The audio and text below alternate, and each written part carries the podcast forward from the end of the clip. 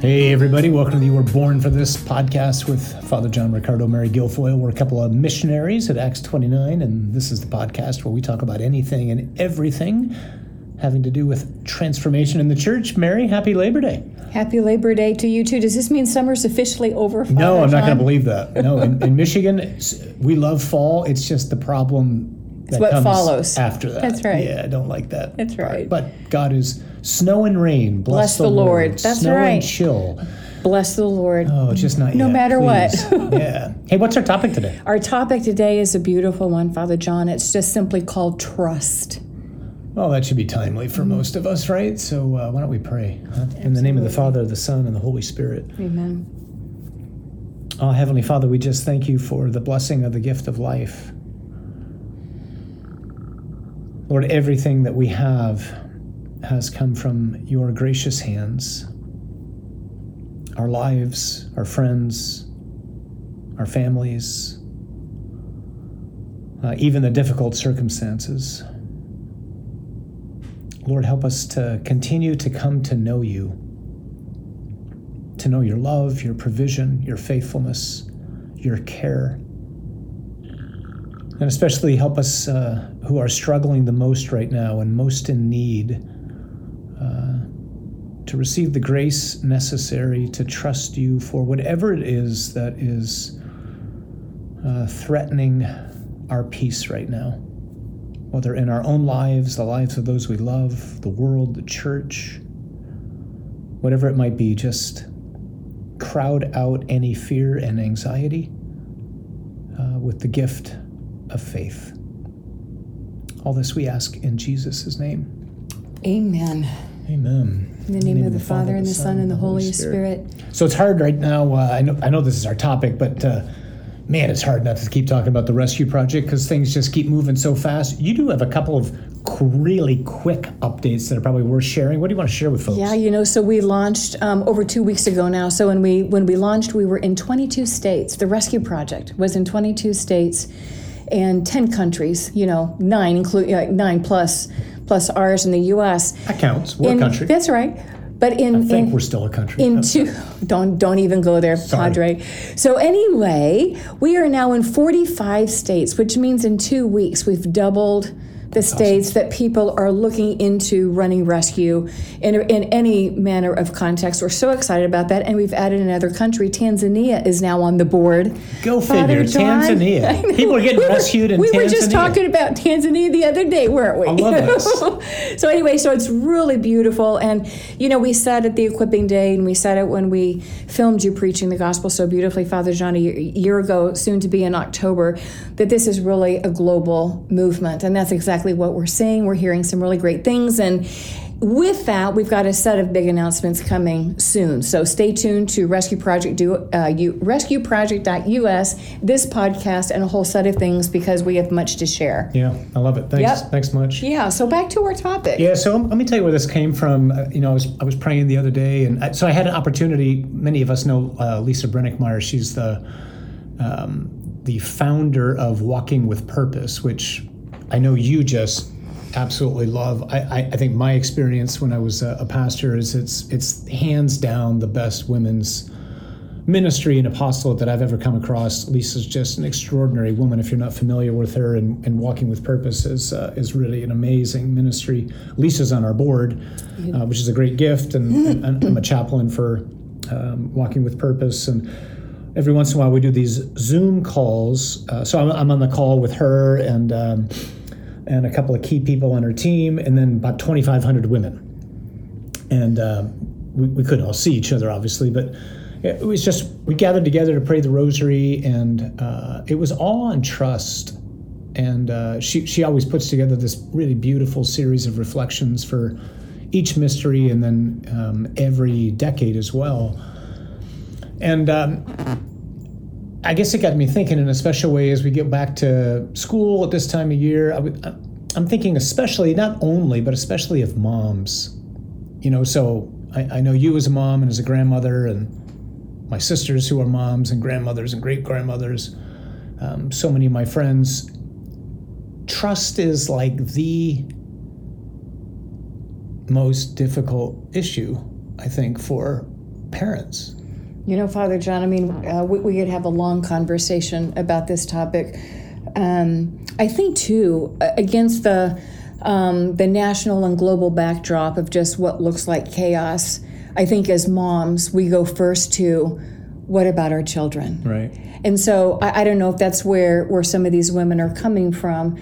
Um, but I think trust is like this tug of war. You know, as I'm hearing you talking, it's like I can see a tug of war between um, wanting to completely trust um, the Lord and then going to the Lord, giving Him what it is I'm concerned about, my you know my children, my grandchildren, and then taking it back. Right. And um, I, I think you and I have talked about this before too. I I've often said that it's what comes what what comes off my lips um, when I say like Jesus, I love you is a much easier thing to say. I, I think Jesus, I trust you has always been harder for me because because it's all surrounded around this uncertainty and we live with the illusion that we have control and right. we don't have to be in control because we know the one who is right yeah that's, that's exactly what it is too it's an illusion mm-hmm. Yeah, so let me just keep building on this if I can, real quick, and then maybe we can talk about some sure. things and how we can um, we can grow, if you will. So the the origin of this was this podcast or this Zoom call with Lisa, and then you just broke that open um, as a mom and a grandma.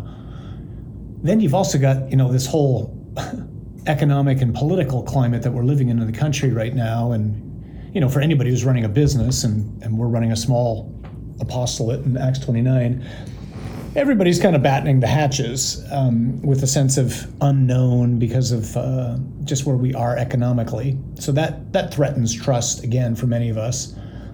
Our work in Acts 29, um, just speaking candidly, uh, and asking people to pray for for us is has been a an, an, opportunity for me to continue just to grow in trust because mm. we've we went from being a you know kind of like a small team of five people we, we're now doubled we're 10 and you know i the lord brought me back in prayer a couple days ago to uh, an experience that you and i and deacon steve and some others had just as we were founding acts 29 and i felt like the lord said to us uh, in the middle of a mass we were praying and then just taking some time after communion. And his word was, um, This is so much bigger than you think.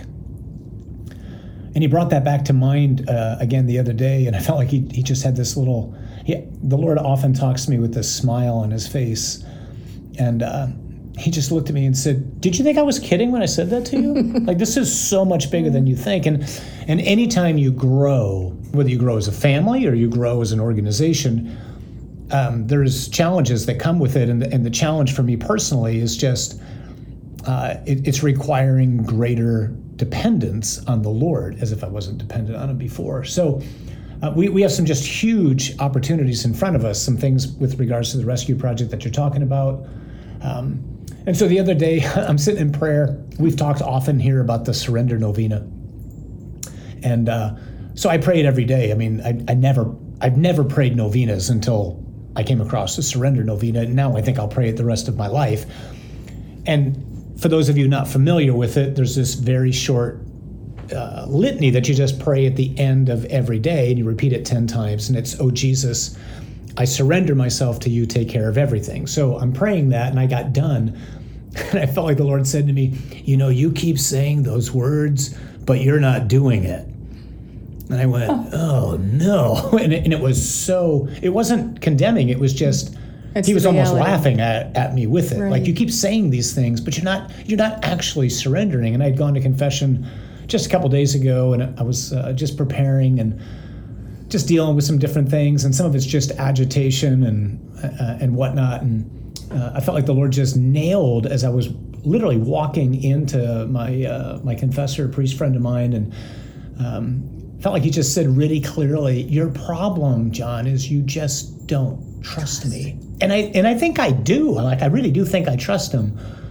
But clearly, he's asking much more of me. So, but I think there's seasons, Father John, too, where we step in, hmm. um, where it requires an ever deeper level of trust. I, I, think we do trust him. Yeah. But then we find ourselves by God's divine providence in places and seasons in our life where He's taking us. And I, I've said this before to you in conversations, maybe even here with our friends who are listening. He's taking us deeper into the end of the pool Yeah. that requires an ever greater trust. And, you know, you know, you were talking about how the Lord gently spoke to you as you were praying the surrender prayer. I mean, think about how many how many times in our lives we've prayed the rosary and those three first hail marys are dedicated to an increase in faith hope and charity and i often wonder where is my faith i've been praying for an increase of faith for years and do i really have the level of faith that i should and god is so patient amen right Yeah. So, yeah, So I I just think- want to encourage people right now, as you're listening, if you're one of those that you feel like this is speaking to you, just stop. Whatever you're doing right now, just stop.